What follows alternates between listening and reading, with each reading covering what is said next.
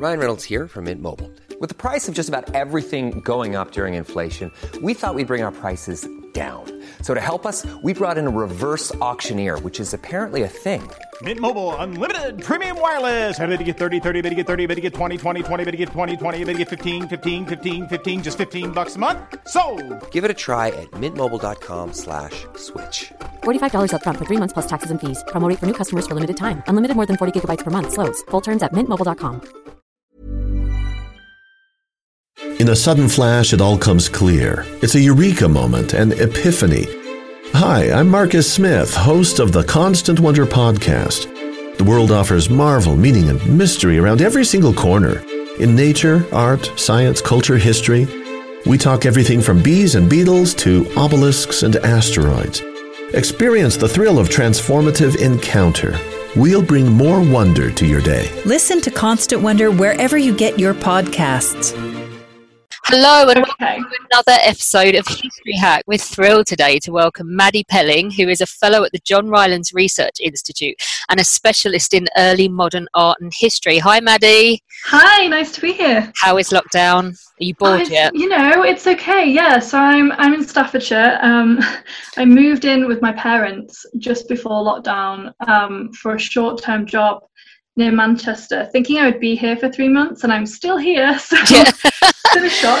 oh, but at least there's no rent and scary things to take care of. yeah, I mean, you know, there's a little bit of rent, but you know, they've accepted two cats and a dog uh, along with me, so not Oh. Excellent. Okay, uh, we're going to talk to you today about the Duchess of Portland, um, who was uh, a collector, and she had this uh, this museum basically to tell our listeners what we're here for, um, and it was quite a special collection. Um, and following her death, it's sort of been sold off. But Maddie, you're here to talk to us about what's happened to it and trying to recreate it. So start us off by telling us who was the Duchess of Portland. Okay, so the Duchess of Portland is someone who many people won't have heard of, um, and yet really her work and her legacy um, remain in many ways at the heart of our culture in Britain and the stories that we continue to tell ourselves about who we are and where we came from. So, to give her her full title, Margaret Cavendish Bentinck, the second Duchess of Portland, was born in 1715 and she lived until 1785. So she's this incredibly important figure in 18th century life who, for various reasons, has been virtually forgotten today. So she was the daughter of a famous collector, Edward Harley, who um, he had a collection of ancient and medieval manuscripts, which formed the basis of what we now know to be the British Library. Um, so she was also the mother of the third Duke of Portland, who served twice as the British Prime Minister, and she's actually the great, great, great, I forget how many greats, grandmother of, of our current Queen, Elizabeth II. So she's really sort of invested in um, the institutions of our country.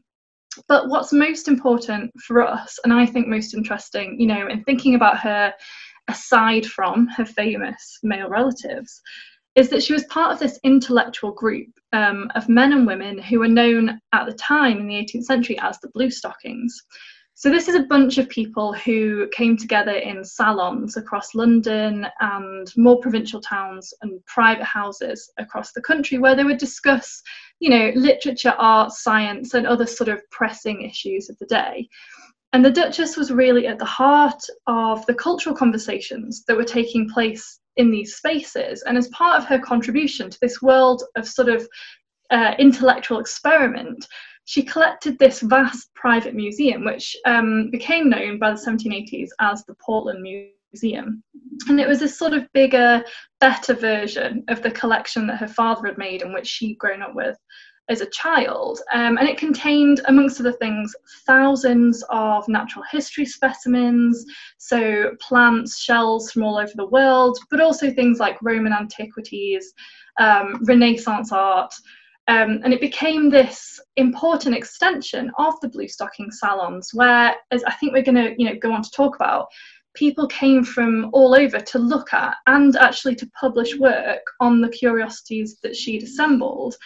Um, and Alex, as you rightly say, the really interesting part of her story is that following her death in 1785, her museum's actually sold off to the public, and so it's essentially destroyed. Um, but with a little bit of detective work, we can actually find that you know many of the treasures in her museum have made their way eventually into our national collections. So if you go today to, for example, the Natural History Museum or the British Museum, you'll see objects on display there that were in her collection. And so her work is hidden in plain sight, basically. And although she has been, you know, sort of discounted from canonical history, um, parts of her collection are still sort of being used to tell the stories about our past and how we perceive our place in the world on a sort of national level.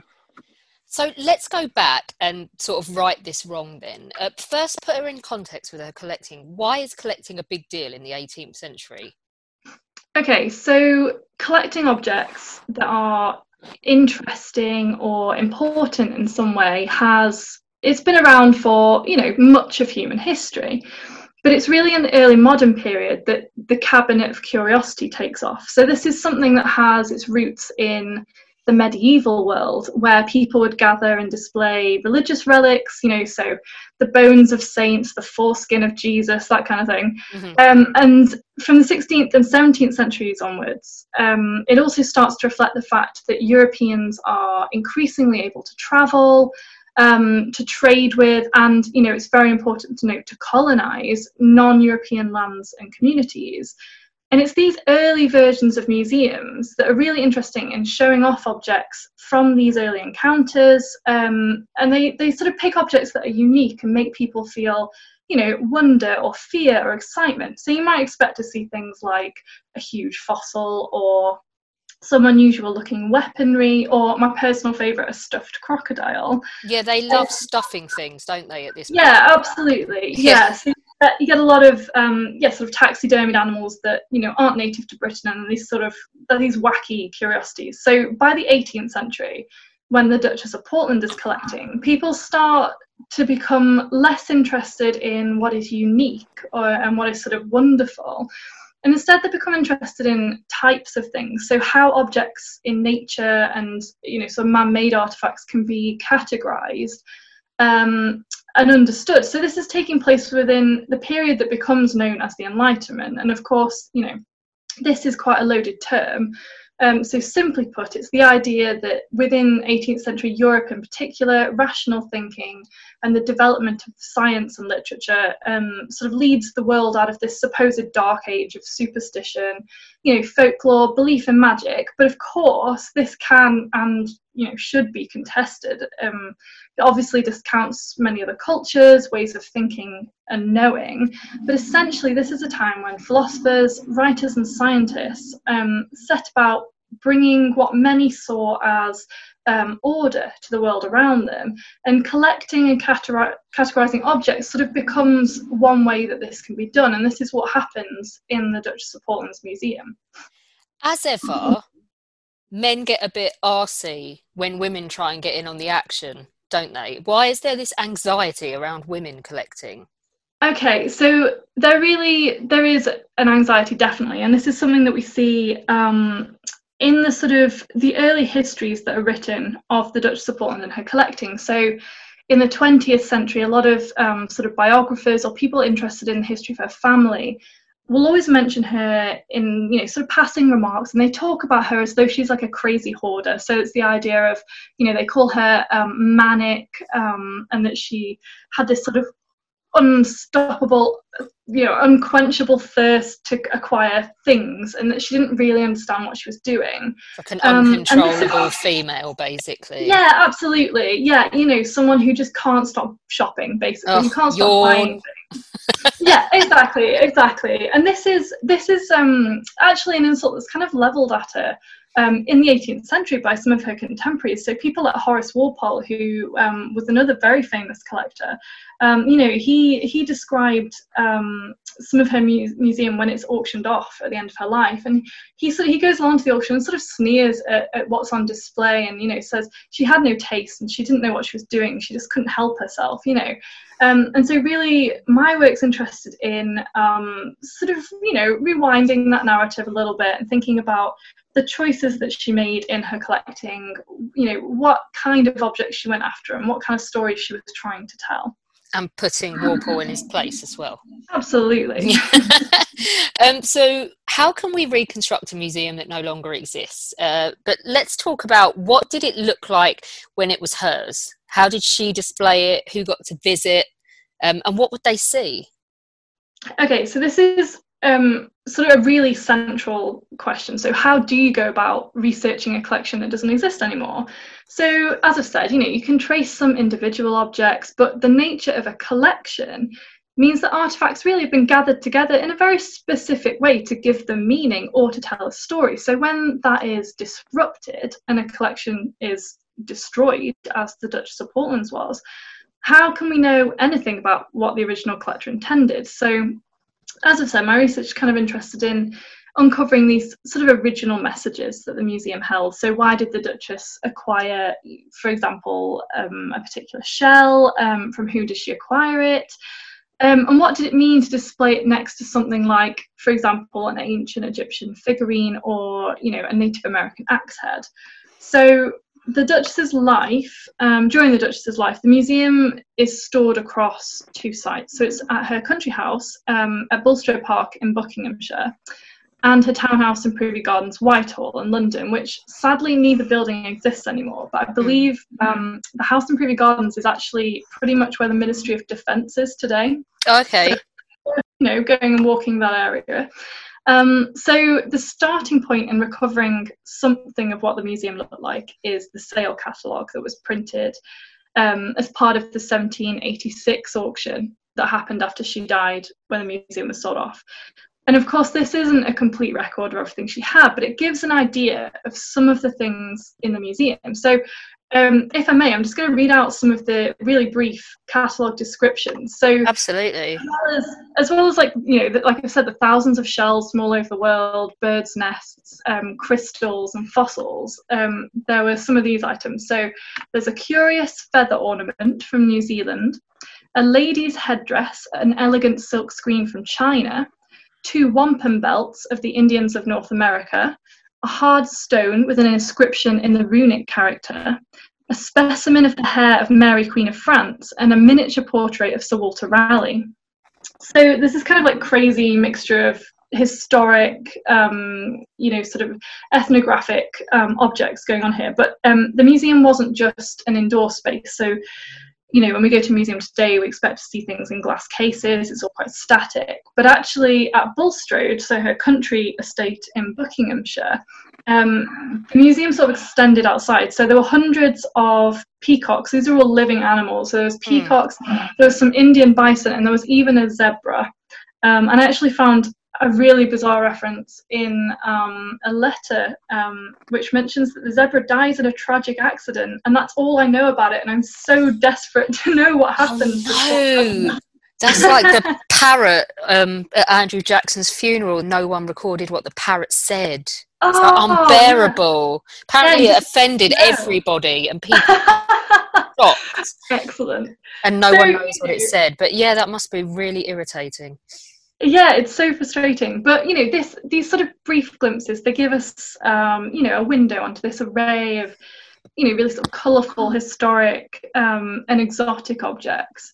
Um, but actually this is an assembly that you know it's bringing different things together but it's doing something really important in that it's gathering artifacts from british and european history. So things like the portrait miniature of sir walter raleigh or the hair of mary queen of france and it's placing them alongside things found, uh, traded, you know, or stolen from indigenous communities in places like North America and New Zealand.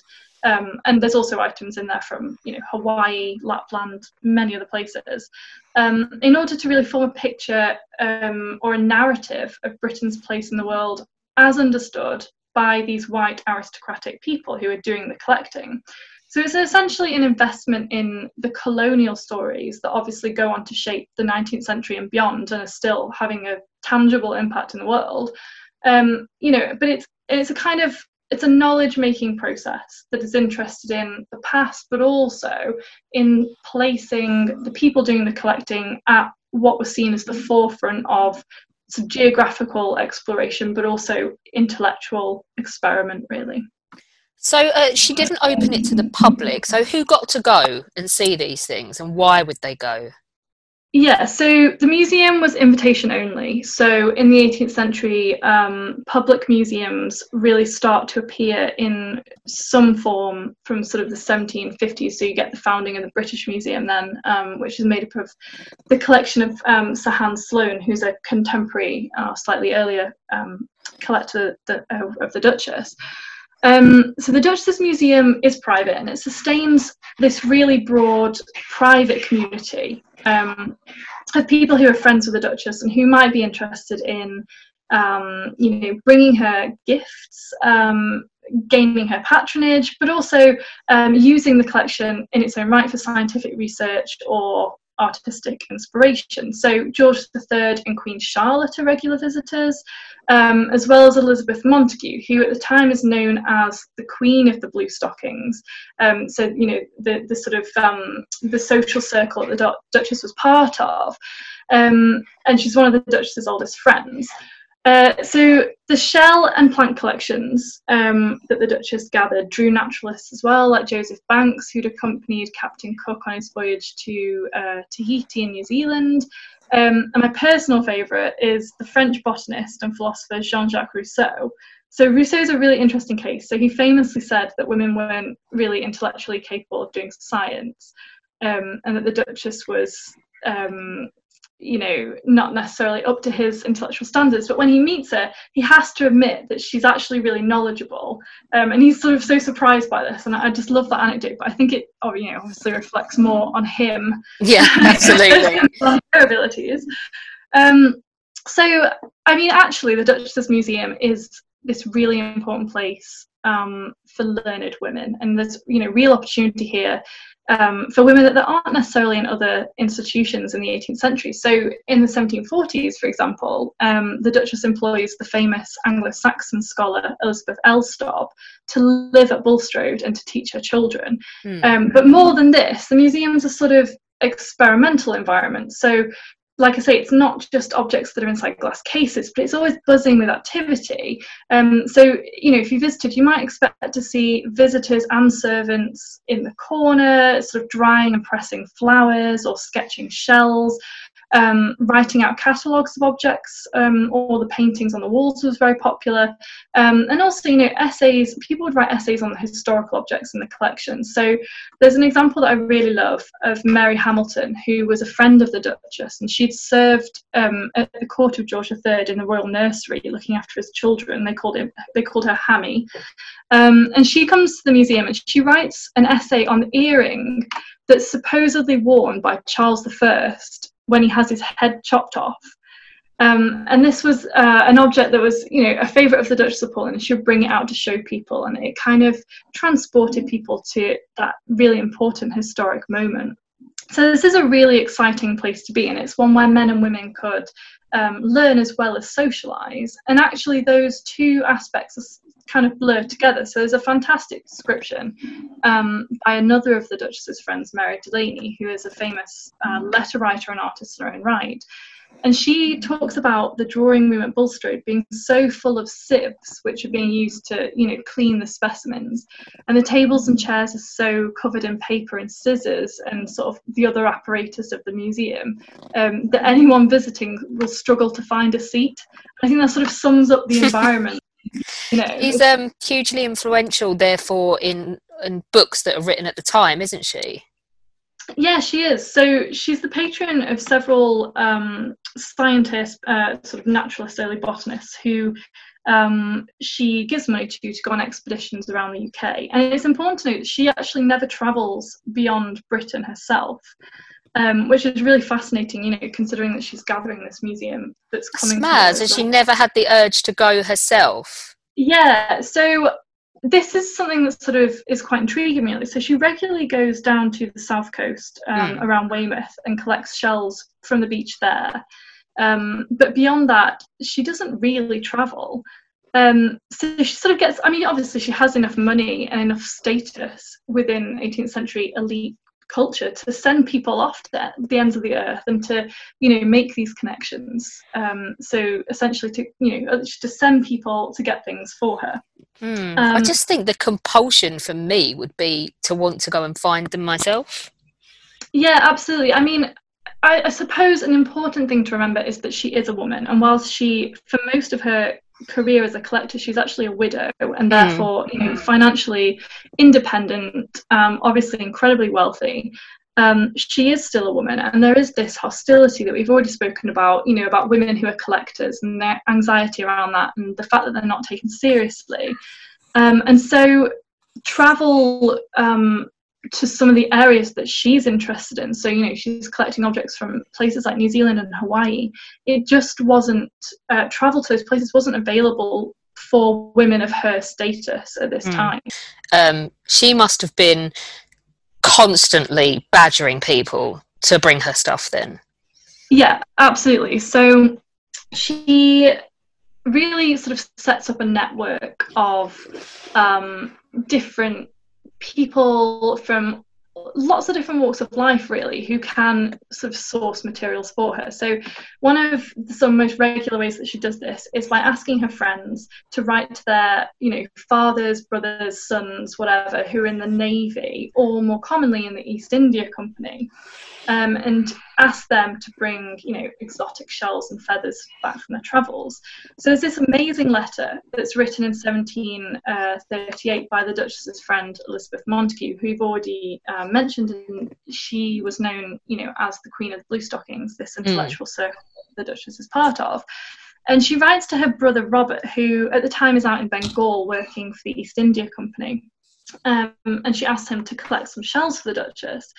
And this is an amazing example in showing um, not just the global reach of the museum, but also the difficulties and the dangers actually in transporting messages and objects across the world. So the letter is sent by Elizabeth Montagu via an East India ship, the Grafton, that's heading to Bengal. Only when it reaches its destination, there's this huge cyclone that makes its way um, up the coast and uh, up the Ganges. And this kills thousands of Indians, as well as the British and Dutch colonists who are there. And the Grafton's actually wrecked, um, you know, sending the letter to the bottom of, of the river in the Ganges. So we know about this because when Elizabeth Montagu finds out that her brother never received this message, she writes to the Duchess and you know she sort of says, "Oh well, never mind. My brother's off to China next, so maybe he can get you something there." And this really gives you know a good idea of their worldview and how removed these elite women are from the realities of empire.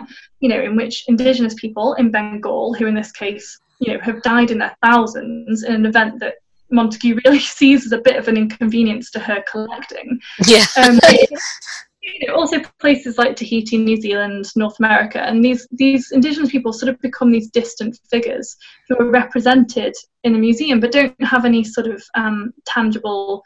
Uh, sort of realistic presence. I was going to say, um, tell us about how that plays out with Captain Cook. Life is full of awesome what ifs, and some not so much, like unexpected medical costs. That's why United Healthcare provides Health Protector Guard fixed indemnity insurance plans to supplement your primary plan and help manage out of pocket costs. Learn more at uhone.com. Hey, I'm Ryan Reynolds. At Mint Mobile, we like to do the opposite of what Big Wireless does. They charge you a lot we charge you a little. So naturally, when they announced they'd be raising their prices due to inflation, we decided to deflate our prices due to not hating you. That's right. We're cutting the price of Mint Unlimited from $30 a month to just $15 a month. Give it a try at mintmobile.com slash switch. $45 upfront for three months plus taxes and fees. Promote for new customers for limited time. Unlimited more than 40 gigabytes per month. Slows. Full terms at mintmobile.com. Yeah, okay. So Cook is um, sort of a friend and associate of the Duchess, and on his three Endeavour voyages, he also takes Joseph Banks, who is a sort of mutual friend between Cook and the Duchess, and he is um, a, the sort of leading naturalist of the day.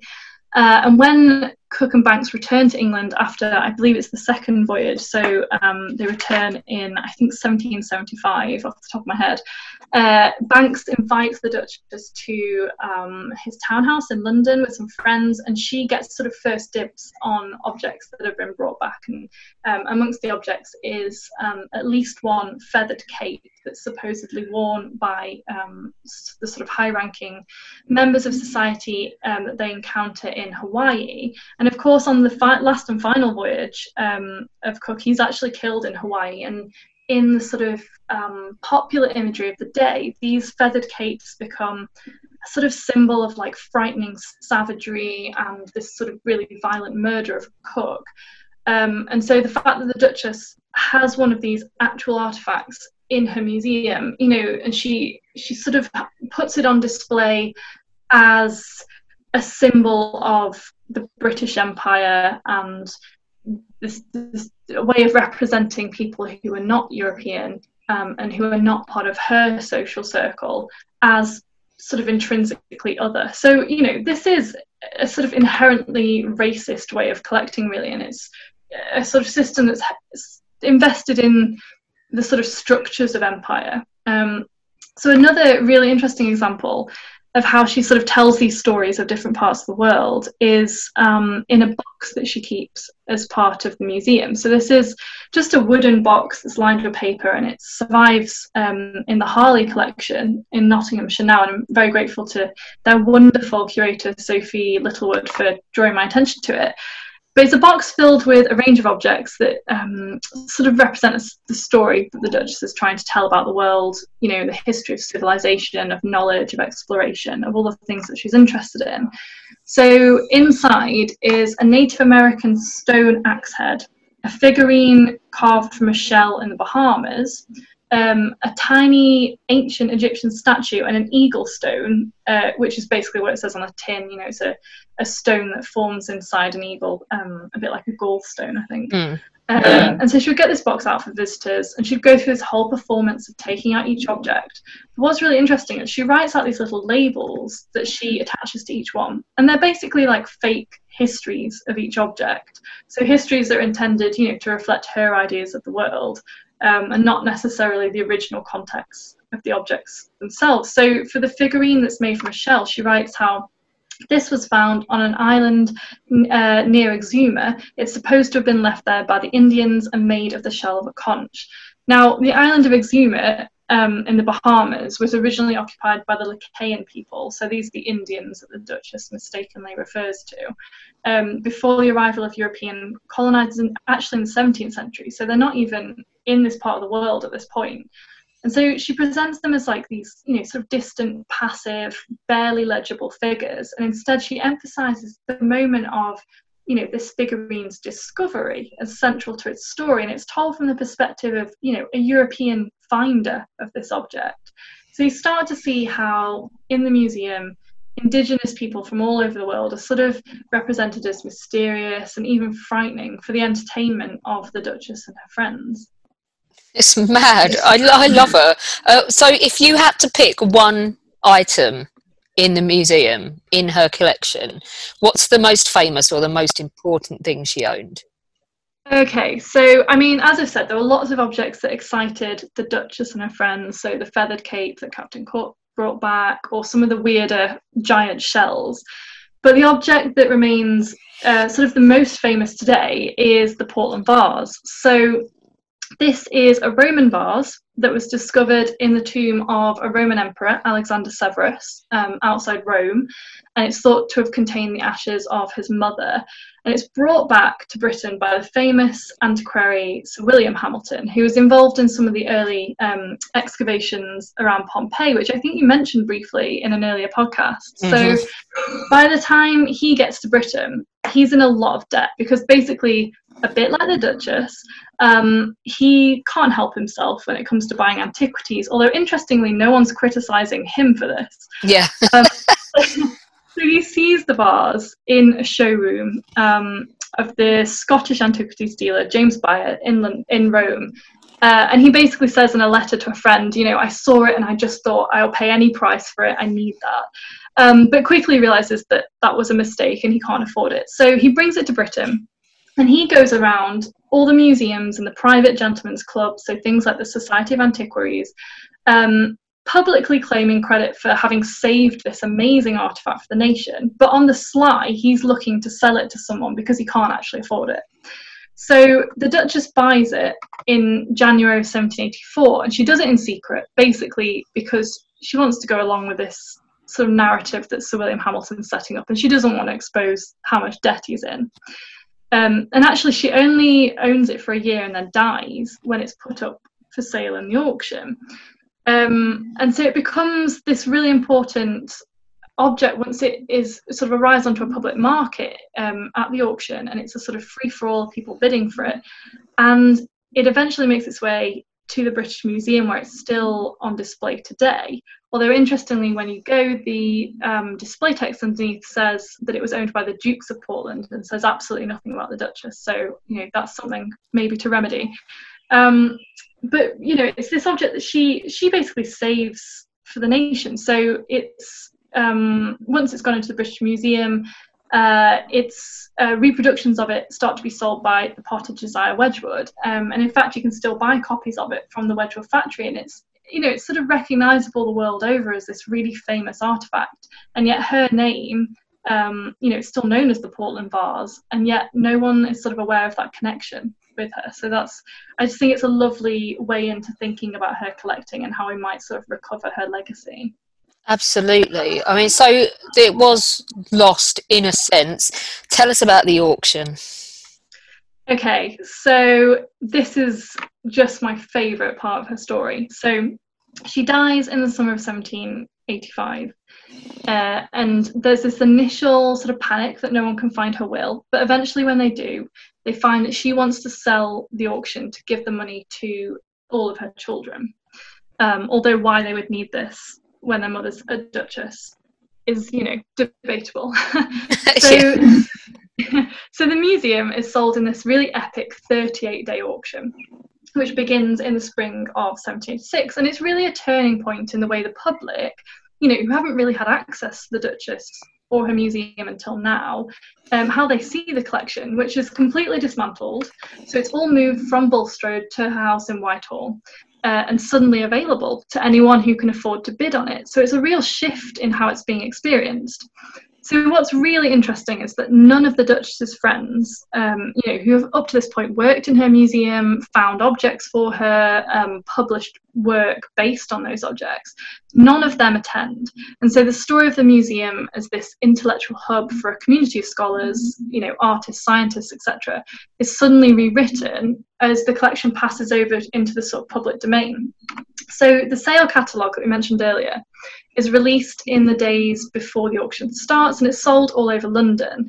And it doubles as an admission ticket and becomes this kind of like collectible item. So, for example, people could buy uh, portraits of the Duchess and images of some of the items for sale, including the Portland vase, which you know they'd cut out and paste into the pages. So it becomes um, a sort of a souvenir, really. And the sale itself is already being made into a, a famous event. Mm. Um, and the sale's overseen by an auctioneer called Thomas Skinner, who's a contemporary of James Christie um, obviously, you know, of Christie's auction house fame.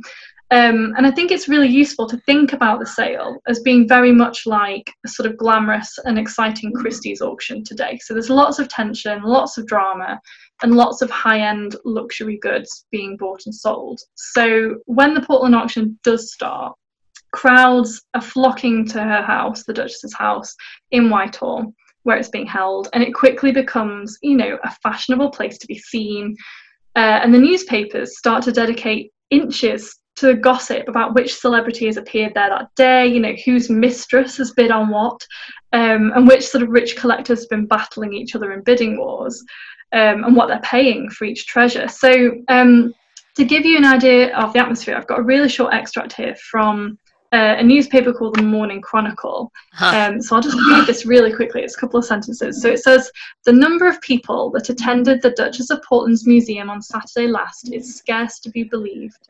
The rooms were at once so exceedingly hot and crowded that several ladies fainted. The sale begins this day, and in what room the auctioneer is to exhibit, our correspondent knows not, but is satisfied that the largest room in the house is too small to contain half the persons who would wish to attend.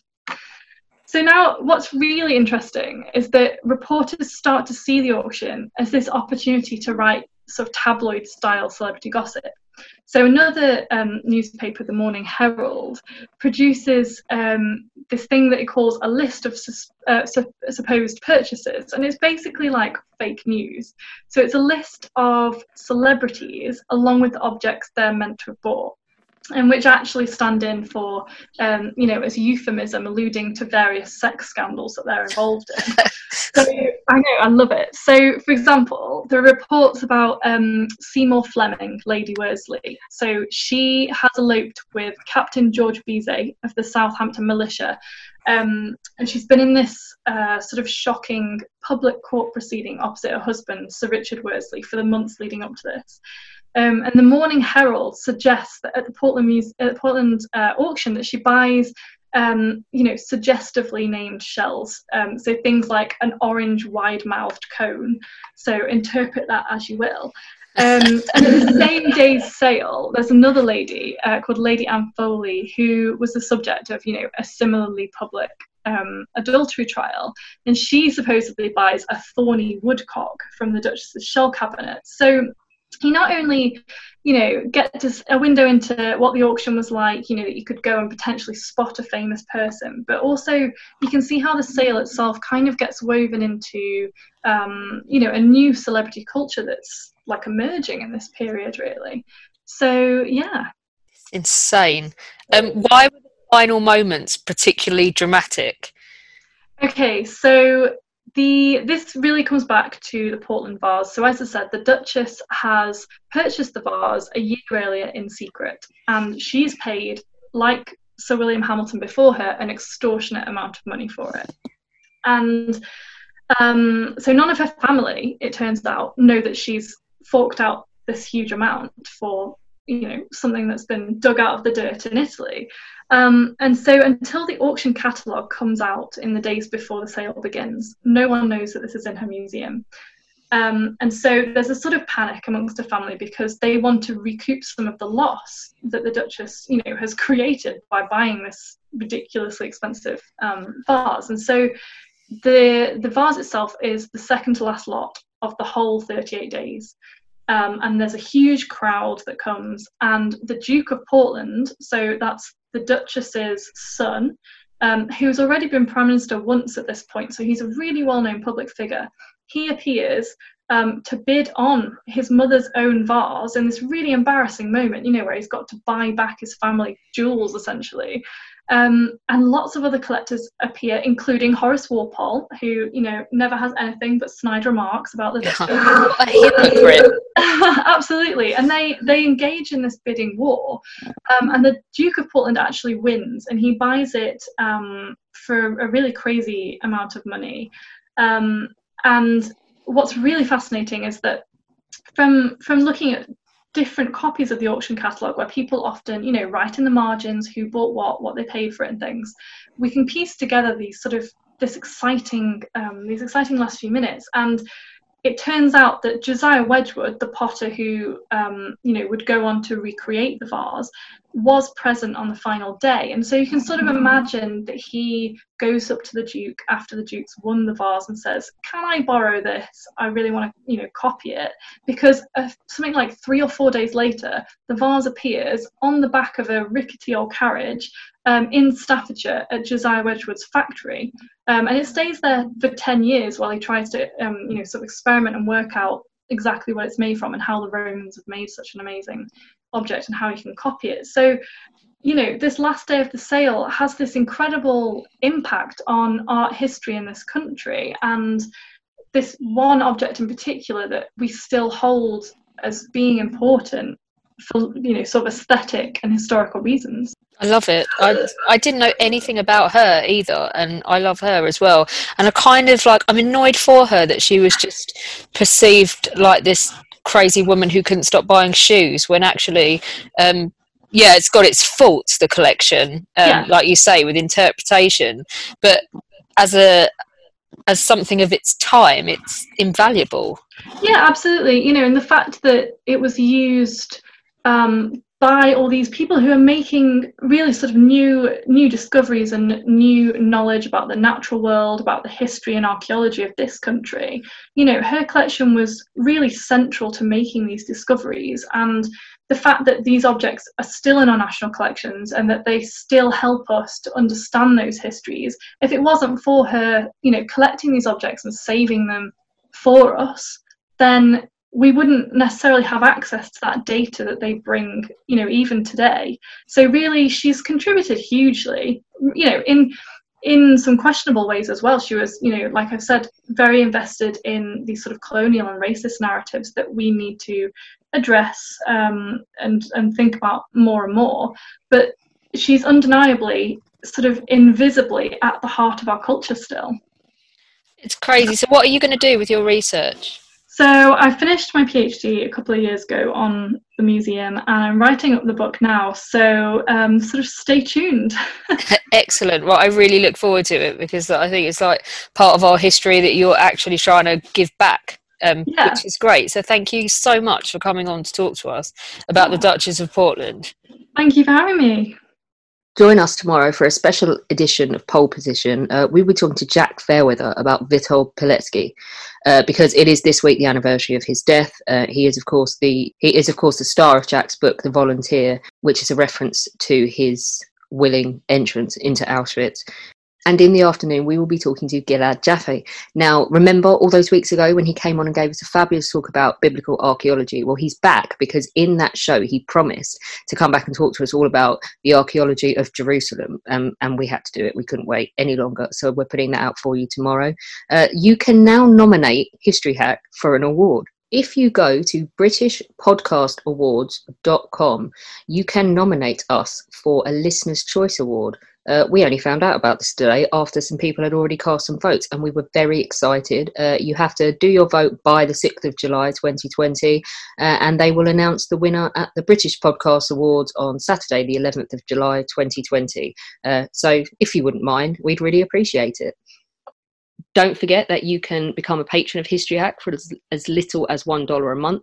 All you need to do is go to www.historyhack.podbean.com. We'd like to keep going in the aftermath of the coronavirus crisis, but we're poor, so we'd appreciate your help. There now follows a public service announcement. I'm Horatio Hornblower. And I'm Archie Kennedy. The simplest gift you can give in these troubled times is to obey orders. Indeed. The regulations are very clear in the matter. It is the duty of all of us to remain at anchor until the little people in the talking box signal you otherwise. You don't want to end up getting flogged.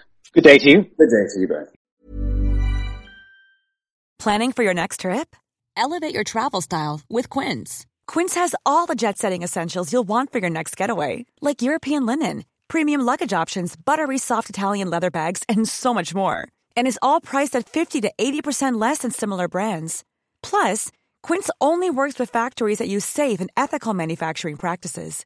Pack your bags with high-quality essentials you'll be wearing for vacations to come with Quince. Go to quince.com slash pack for free shipping and 365-day returns.